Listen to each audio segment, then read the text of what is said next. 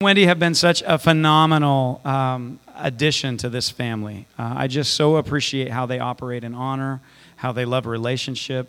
Um, they're just amazing. So I'm not going to build this up too much because Robert hates that, and then he has to live up to that high bar.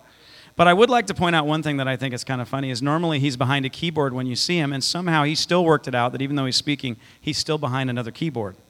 So I feel like that was planned. But well, let's just extend our hands. We want to bless this man as he brings the word. Father, we thank you for Robert. God, we thank you for the message that he brings today. We ask, Holy Spirit, that you would just give him the grace to communicate what's on your heart, and we would be able to receive it, Lord, from you through him. We bless him in the name of Jesus, and we say, We're ready. Amen. Wow. Well, thank you, and good morning, everybody. I think it's appropriate before I start, though, that I, I thank you, Pastor Joshua, for allowing me this opportunity. Um, whoa. This happens to me when the Holy Spirit comes on me, so this, just bear with me for a moment. Um, you have shown me such a great honor by allowing me this privilege, and so I just want to thank you so much for allowing me to share. And I, I just, I love you and, and the entire pastoral staff, so thank you, thank you, thank you. Um, and also, I, I need to acknowledge my wife. Um, you, are, you are everything to me. And you, whoa, you, you are such a representation of Jesus in the flesh every day for me. And I love you so very much for that. So this is, um, I, I, I just love you. 10 years in September, so.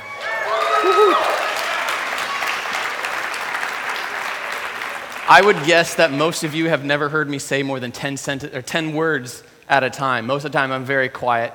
I don't speak unless I need to speak. I like to sit back and just watch what's going on. And if somebody asks me to do something, I love jumping to the forward and just taking control of it. So, um, though you have probably never heard me say a lot of words, um, I have, uh, my wife and I have been in ministry since uh, I was 17, you were 20 uh, something. Um, We've been college pastors, we've been youth pastors, we've been worship pastors. Um, so this is uh, not a new rodeo for us, but I'm just really excited to share with you guys this morning. And um, we're just going to dive right into this. But I'd like to pray one more time if that's, that's all right with you guys. Is that all right? Father God, I acknowledge before you and before this congregation that there's nothing that I can say no cleverly crafted words that I can bring that is going to bring hope or healing. You alone are the only life giver. So I give this entire service to you, and I say, Come and bring, whoa, bring life. I declare that life would spring up from the ground today, that life would spring up in the hearts of men and women as they hear your word declared. Thank you for honoring me with this opportunity to share your word. I love you. Amen. I'd like you guys to pray this after me and just as a way to prepare our hearts for, for the word that I'm going to bring. So if you just repeat after me Holy Spirit, I freely receive what you have prepared for me. Open my ears to hear your words Open my eyes to see plainly what you have shown me. Give understanding to my mind that I may follow hard after you. Speak to my heart and change me to look more like Jesus. And if you're in agreement, we'd say amen. amen. All right let's get started. Pastor Joshua has asked me to speak about the lifestyle of the evan- lifestyle of evangelism. But as you already know, this topic has been covered week after week by excellent speakers. They've talked about um, verbal declarations, they've talked about the mechanics of sharing. Um, and so there's not much that I can really bring that is going to uh, be in a new light. So I'm just going to put all of that aside and just talk about our life. What is our life in representation to a lifestyle of evangelism? If you have your Bibles with you this morning, go ahead and turn to Romans chapter 1, verse 20. And if you don't have it, I'm going to have all of the, uh, the verses on the screen behind me. Romans 1, verse 20 says, For ever since the creation of the world, his invisible nature and attributes, that is, his eternal power and divinity, have been made intelligible and clearly discernible in and through the things that have been made, his handiworks. I love this verse. It means that when I go outside that I can look at something and say, "Father, what is it that you want me to know about you through this? What do you want to teach me about through this thing? What do you want to reveal to me about myself through this thing?" And it's an opportunity for the Holy Spirit to speak and bring a revelation about who I am. Does that make sense? You can go outside and you can look at trees or plants or flowers, and you can ask your Father to expose more of who He is to you. And so this morning, I'm going to pick out two things, and we're going to compare them to a lifestyle of evangelism. The first one is called grafting. Wendy and I were watching TV one night. Uh, we like to watch the Discovery Channel and different programs like that. And there was this woman who is in the middle of a remote jungle working with cocoa pods. She didn't look like a scientist or um, that she was extremely educated, but she took this one cocoa pod that was sick and dying. It was in a patch that had a disease. And she simply lobbed it off with some crazy shiv knife that she had. She just lopped it off and brought it over to a patch that was healthy. And she took some bandages and she took some materials and she wove them together and then left. And the narrator said, This woman knows that in a few weeks she can come back and that she has brought life to this plant by transplant, transplanting it or grafting it from its original habitat into this new plant grafting. That's what we're going to be talking about this morning. What is grafting? Grafting is a horticultural technique whereby the tissues from one plant are inserted to those of another so that the two sets of vascular tissues may join. Imagine if you have a plant. I'm going to uh, exaggerate. The plant stalk is this thick, and all the little veins inside of it are little straws. That's where the water and nutrients are brought up out of the roots into the leaves. If you were to cut that off, that plant is going to die. But if you transplant it and graft it onto another plant, lop that off and put it on, eventually those little straws are going to realign and life is going to be transplanted from the rootstock into that new plant. I think that this is a beautiful representation of a lifestyle evangelism. What's involved?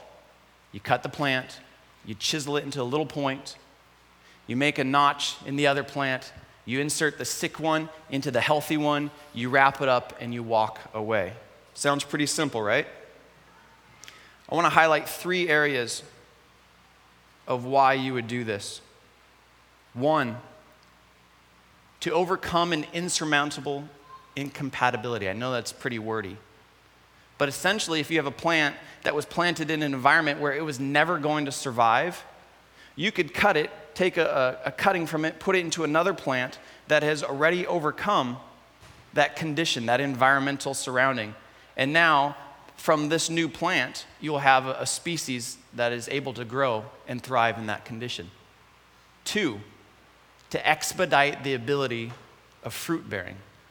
Some, some uh, stuff that I've seen online says that when you take a plant that's uh, that isn't going to bear fruit and you transplant it onto a rootstock that is going to bear fruit, it can speed up the fruit bearing process by up to seven years.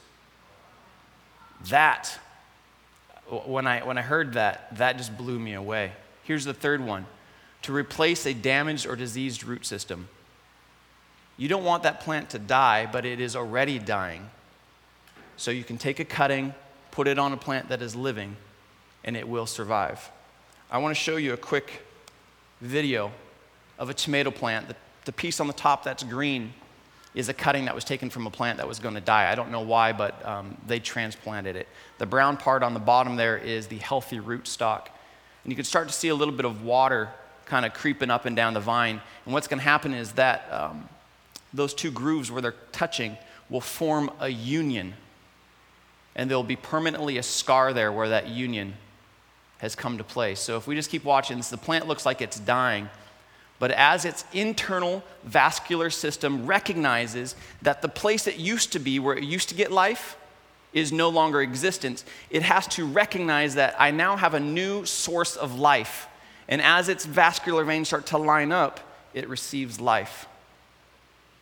How cool is that? Anybody getting anything from the Holy Spirit on this yet?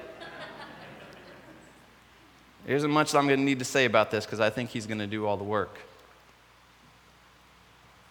The cutting is going to continue to die until it accepts life being offered by the, the new rootstock. And as a bonus note, the fruit that is formed by this union will be heavily influenced by the rootstock that it was attached to. Before, like uh, I said earlier on, before Wendy and I arrived at Christ Center, we were college pastors at another church. And we had a, a college program that was pretty intensive. Our goals were very simple, but it was, it was an around the clock thing. Our goals were this to love God deeply and to allow students into our lives. That was it. We wanted to live life with students as much as possible. Bring them into your house, watch TV with them, talk with them, walk with them, play games with them. Where's Josh Davis? Play games with them. Um, I don't even know where you're at. There you are. Hi. Um, let them see you at your best and let them see you at your worst. Don't hide life's raw moments from them. Live life with them. And through that, they will see a reflection of Jesus in you. How you handle stress, how you handle situations that are difficult. And so everything we did was considered a lifestyle of evangelism because we had students in our house uh, every, about every day. Becky's here too. Becky used to live with us for a while. Thank you for coming to visit, Becky. The good news of the gospel isn't just something that we declare once with our mouth and then check it off our list. The good news is represented in a lifestyle, and it can be seen by others. We've been grafted into Jesus Christ. He has taken us out of a situation where we were in impending doom, and He grafted us to Him. And now, through the power of the Holy Spirit, we're bearing fruit that we could not bear otherwise. Do you think it's odd when people don't understand your joy? It's not our fruit, it's the fruit of the Holy Spirit. And it's not natural for us to produce. But because we're grafted in Jesus, the power of the Holy Spirit births that through us. And it is a testimony of evangelism of the good news. So, within that context, I want to show you a picture. And um, if this is offensive, I'm going to apologize later.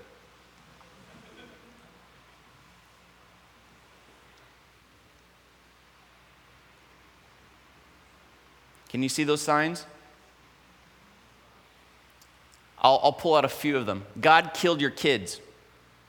Thank God for IEDs. Your sons are in hell. AIDS cures F blank, blank, blank S. You're going to hell. America is doomed. Is that evangelism? Why? That's not good news. Right?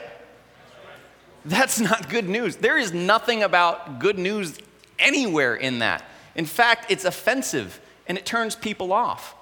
So, how can we, as Christians, and this group professes to be God fearing Christians, they say they believe the same Bible that we believe in. They also believe that this is the best methodology of evangelism. I strongly disagree. Why is it that we don't evangelize? My, free, my screen just froze on me. Don't you love it when that happens? This is not a good form of evangelism. I think that this is actually crippling, crippling building community. I think this is crippling building relationships. This is crippling a legitimate evangelistic outreach by the Christian community. And I think that when the world sees this, they can't help but lot all of us into this. They call themselves Christians, we call ourselves Christians. So surely we, we read the same Bible, we're getting the same results. And even though we may not hold signs like that, some people may automatically assume that we do. I want to read an excerpt from a website called evilbible.com. You probably never thought you heard that from the pulpit, right? It says Christians, they love to talk about how loving, dutiful, and compassionate they are, but I have yet to meet one who does not practice hypocrisy to the highest degree. Their willful ignorance of the Bible, combined with their two faced idealism to preach it, for nearly 2,000 years, Christians have been lecturing people on the importance of adhering to the Bible's teachings on ethics, manners, and morality. They quote Jesus and Paul profusely with a liberal sprinkling of Old Testament moralism. Key in on this. The problem with their approach lies not only in an oft noted failure to practice what they preach, but an equally pronounced tendency to simply ignore the Bible itself. Christians practice what can only be described as selective morality. What they like, they cling to and shove down others' throats. What they don't, they ignore. That which is palatable and acceptable is supposedly applicable to all, while that which is obnoxious, inconvenient, or self denying is only applicable to those addressed 2,000 years ago. Sincerely, Chris Alibaba Thief. Some people think that about you and I because of things like this. They would call us hypocrites, knowing nothing about the love of the Father that lies within us, the message that we have to deliver. And I think that because of this, we become afraid to actually share the good news. Because we'll share the good news one day, and then the next day we may slip up and they're going to go, oh, hypocrite. Hypocrite, hypocrite. Does that make sense? We're afraid to speak out. You know, you really shouldn't, or you know what, the love of God. And then the next day we, we happen to slip up and someone's like, oh, you don't even believe those things in the first place. I want to clearly define what hypocrite, what hypocrisy is and what it is not. Hypocrisy is a person who pretends, keyword pretends, to have virtues, moral or religious beliefs or principles that he or she does not actually possess. So, if you say you're a Christian, you're actually pretending, you're a hypocrite. Right? Here's what hypocrisy. Take two. Here's what hypocrisy is not. Hypocrisy is not simply failing to practice those virtues that one preaches. We all fall down, and God's grace covers us in that. Don't be afraid to share your testimony to share the good news of the gospel because somebody is going to call you a hypocrite. If they call you a hypocrite, they clearly don't understand the definition of the word. Just because you fail once doesn't mean you're a hypocrite. I want to read something from uh, a gentleman by the name of Samuel Johnson. He's an English writer.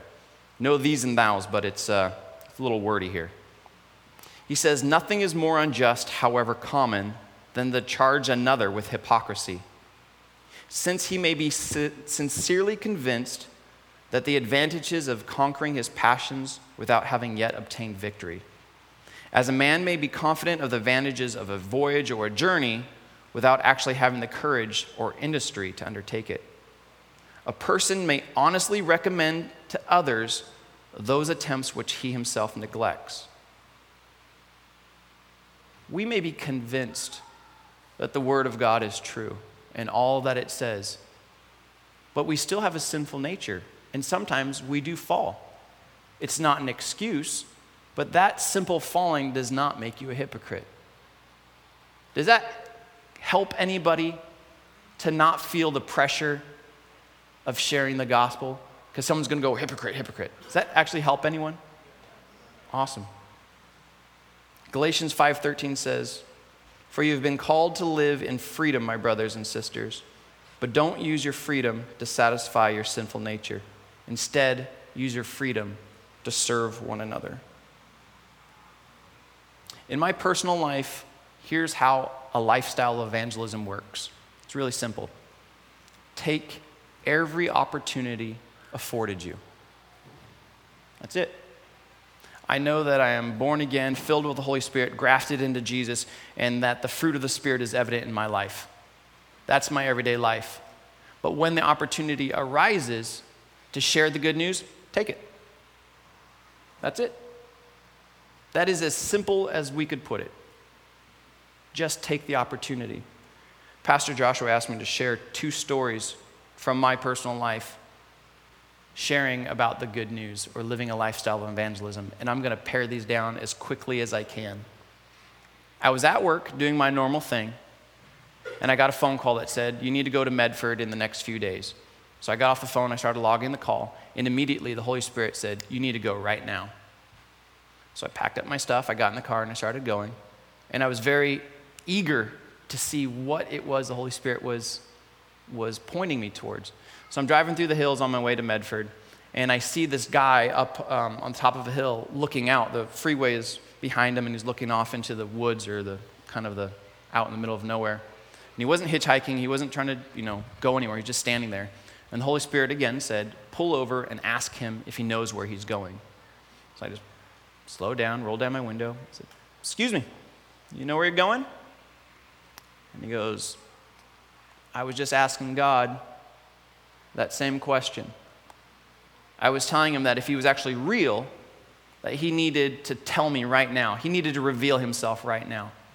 I was like, oh, well, that's cool, because the Holy Spirit told me to come and uh, come this way, and then told me to come and ask you where you're going, if you knew you were going. His name was Dave. Dave got in my car, and he said, You have something that I need to hear, so let's hear it. So there's the opportunity, right? It's not any, clear, any clearer than that. So I didn't share my testimony, my testimony. I shared the good news. The good news is guess what, Dave? God heard you. Jesus is alive today and he still saves. Do you want to know his love right now? And he said, Absolutely. So we got to pray the sinner's prayer, and Dave got born again in the car. Then I said, Dave, there's more. You can be filled with the Holy Spirit. And he said, That sounds awesome. Let's do that. So I laid hands on Dave while driving down the freeway like this and just prayed over him. And Dave was filled with the Holy Spirit, began speaking in tongues in my car. He gets out of my car, fast forward, he gets out of my car when I'm at my location, and he's just just ripped. He's just all over, he's just his mind is blown with what just happened. The revelation of I'm a son of the Most High God and I've been forgiven. So he runs over to the payphone, he starts calling his family and just starts repenting. I didn't teach him what repentance was. He, in that moment, learned that if he could be forgiven by God, that he could be forgiven from his family. So he starts repenting to his family. No, no, no, I don't need money. I don't need, no, I'm not high. And he just, he's just rambling off. And then he gets off the phone with them and he starts sharing Jesus with people in the parking lot. And I'm like, this is great. I went in, did my job, came back out, had lunch with Dave, and then asked him if he needed anything. And he said, no, I, I know what I need to do. And so we parted ways. Take the opportunity afforded you. I didn't make any of those special circumstances happen. I just heard the Holy Spirit and I said yes. Here's a second story. Didn't turn out quite as the first one did. Screen, do what I say. There we go. I'm at work again, and there's a task that's larger than I can accomplish by myself. So I need to hire somebody. I need them to have integrity because they're working with a lot of money. I need them to be honest, um, which is the same as integrity. I need them to be humble teachable, and I need them to be able to replicate a skill that I'm teaching them. So I hired this young man, um, and it was great. We would drive three hours to a location, we'd work on something, we'd come back and we'd talk and we'd talk. And one day he says, Hey, there's, there's something different about you. And knowing exactly what he was talking about, I was like, I have no clue what you're talking about. And he goes, No, no, no, there's something, there's something different about you.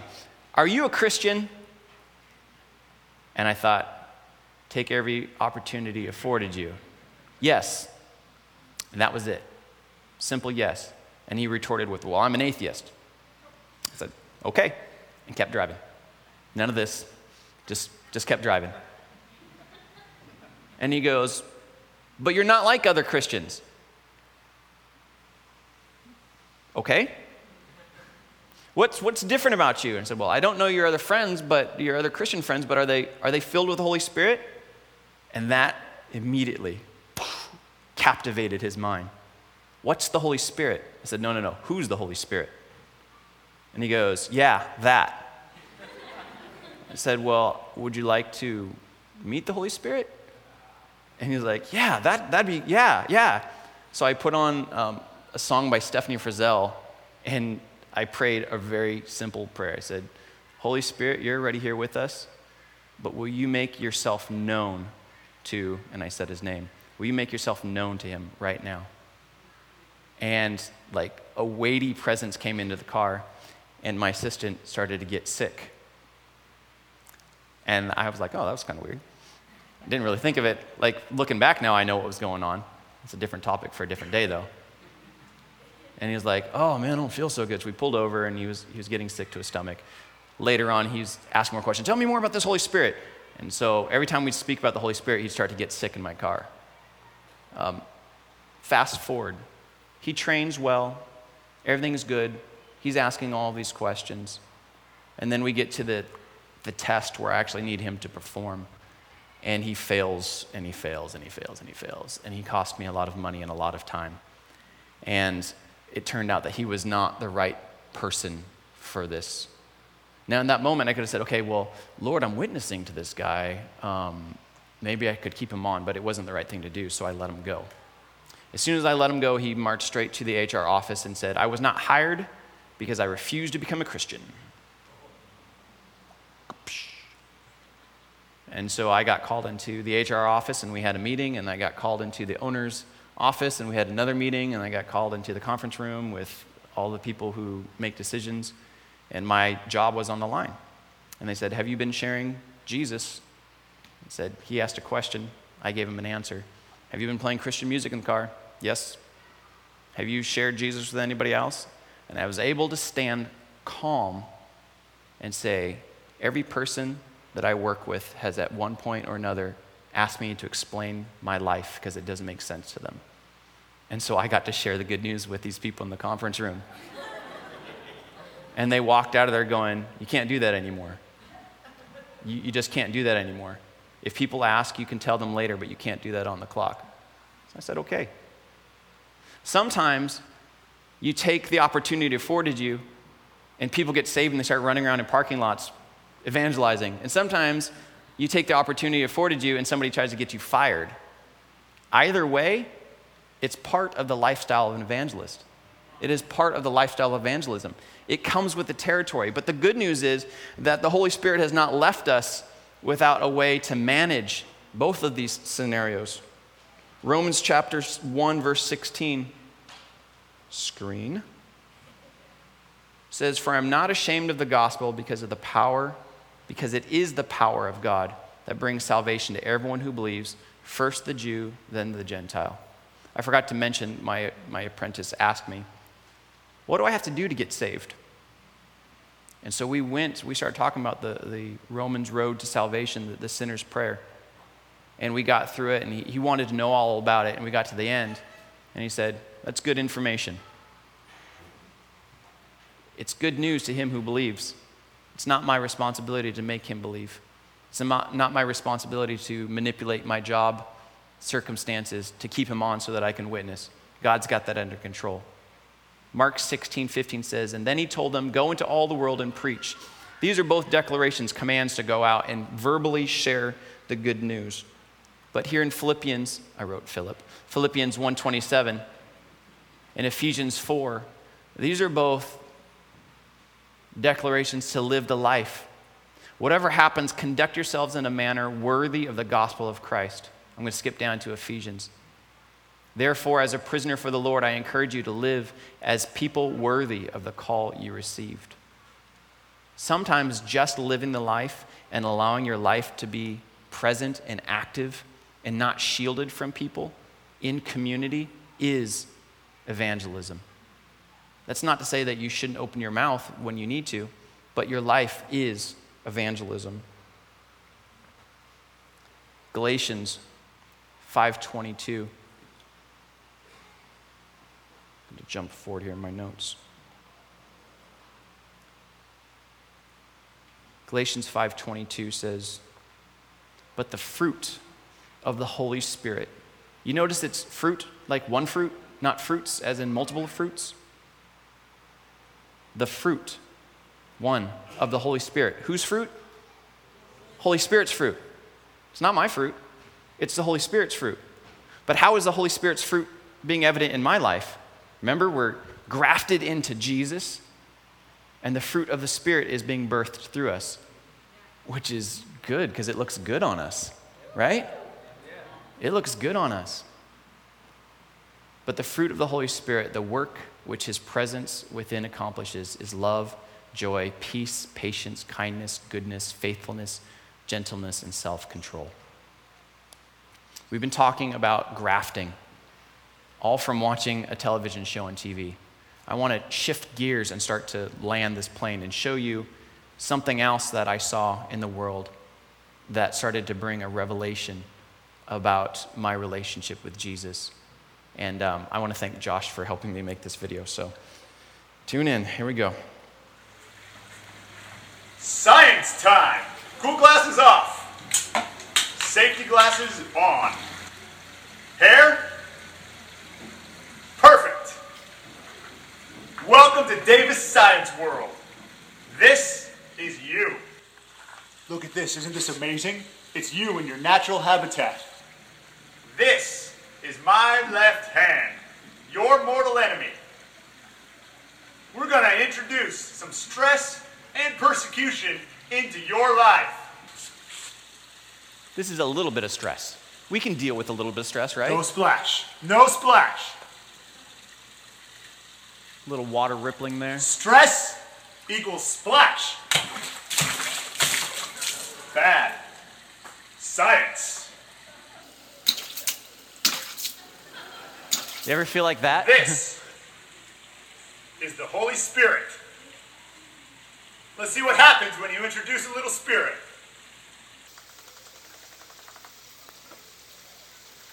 It's not enough spirit. Yeah, that's not quite enough. The Holy Spirit. Yeah. We need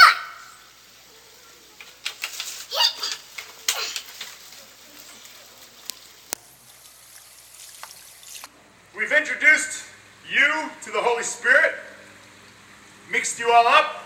Let's see what happens when we introduce a little stress. Ah, Did you see that? Look at how it resists. I cannot penetrate. I cannot make it splash.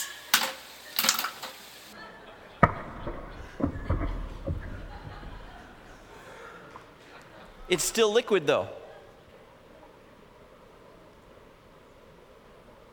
You ever been hit that hard?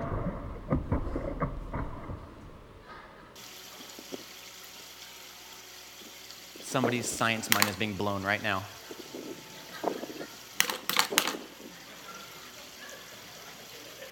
So, if you want to live a lifestyle of evangelism, remember this you with the Holy Spirit is better than you without the Holy Spirit. Science out.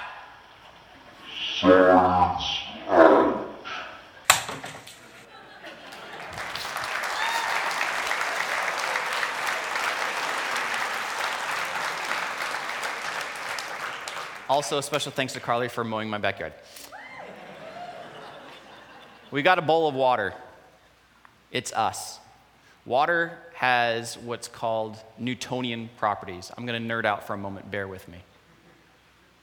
New- Newtonian fluid doesn't change its thickness depending on how much stress is applied to it. If it stays thin if you gently apply stress, and it stays thin if you strike it really hard. It just gets out of the way. Have you ever felt persecution where just like, oh, just get me out of the way? By the power of the Holy Spirit, which in that was cornstarch, you mix them together, it's called oobleck, um, named after uh, Dr. Seuss's book, uh, Bartholomew and the Oobleck. It's a good read.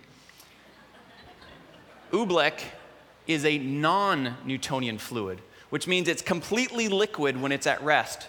It pours like water, it pours just like any other liquid. But as soon as you apply stress to it, its shear rate is equal to the stress rate that you put on it. If you hit it with a hammer, it's going to give you a hammer's resistance. If you step on it, it's going to give you the weight that you step on it. If you run it over with a car, it's going to give you a car's resistance. Anybody getting anything from the Holy Spirit on that? It stays at rest. until it needs to become active. Stoning of Stephen. Here he is. People are yelling, screaming. Ah, and he stands there. And the Bible says they had to stop because his face shone like an angel. They drag him outside and they start throwing rocks at him. They're going to kill him. And what does he say? He's not like, ah! He says, Father, forgive them. Don't hold this against them. That isn't possible with the fruit in our lives. That's only possible by the power of the Holy Spirit. What about Paul and Silas in jail? They're singing in jail. That isn't a normal reaction. They have lots of force coming against them, and they produce a reaction that is not common to this world. What about Jesus on the cross? His entire disposition while on the cross was not that which the world was able to recognize. The way he handled himself, even at the end, the Roman soldier said, Surely, surely he was who he said he was. Does that make sense? Oobleck. Google it. It's really cool stuff.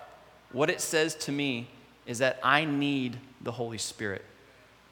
I need the Holy Spirit to accomplish the task of evangelism. I need the Holy Spirit, His presence in my life, so that people are attracted to the good news. Let's land this plane, shall we? We receive access to life through Jesus, just like the tomato plant we saw, being rescued from certain death to certain life. We receive the power of the Spirit to live the lifestyle of evangelism daily. What can we learn? What can we gain from these things? Grafting on a spiritual level, here it is. Why grafting? Originally, it was to overcome an insurmountable incompatibility. When we allow ourselves to be grafted and allow the fruit of the Spirit to be present in our lives, we are revealing salvation through Jesus. That's it. People see us make it through things that should crush us, and Jesus is revealed. To expedite the ability of fruit bearing, that's bringing heaven to earth. And finally, to replace a damaged or diseased root system, it's loving others towards restoration. We can learn a lot from grafting. We can learn a lot from the things around us. We just need to take the time to ask the Holy Spirit to speak to us and reveal these things. So the next time you're in the store and you see a tangelo, which is a grafted tangerine and pomelo, you're going to think about grafting. You're going to think about the Holy Spirit in your life. I want to close, and Pastor Joshua, if you'd come up, um, I want to close by reading Isaiah chapter 11, just a few verses out of that. Yeah, the audible.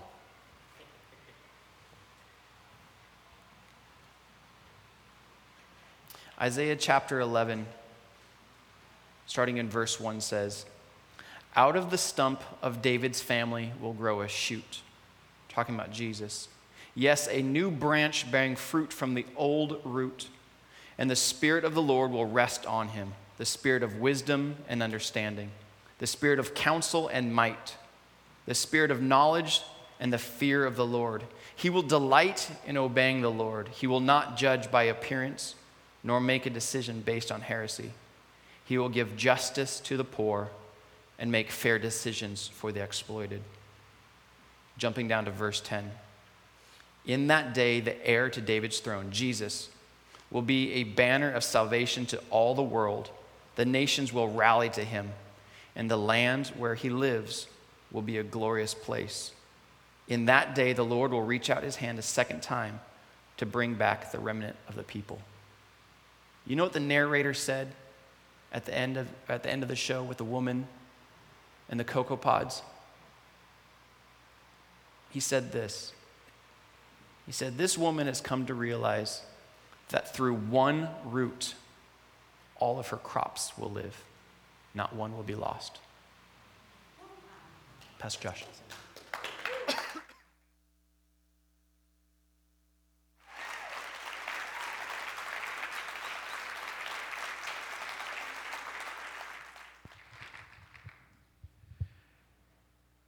Think the beautiful thing that God's releasing, I think, through this word really is hope. And uh, Jason came up as we were having ministry time, and he was just saying he felt like God was really highlighting second chances. And I, I just see a theme here entering into Jesus, allowing His Holy Spirit to bring life. And I feel like today, ministry team, would you come forward? If you're here, I feel like it would be appropriate today, if you're one needing a second chance, come forward and get prayer today. Add steps to the revelation that's coming to you today. I just, I just, I feel like it's important today. Don't just receive this as information, but act upon the revelation of what the Holy Spirit brought. There was a lot in this message today. But, but if it hit you today, come forward and get prayer and just say, This piece, this, this meant something to me.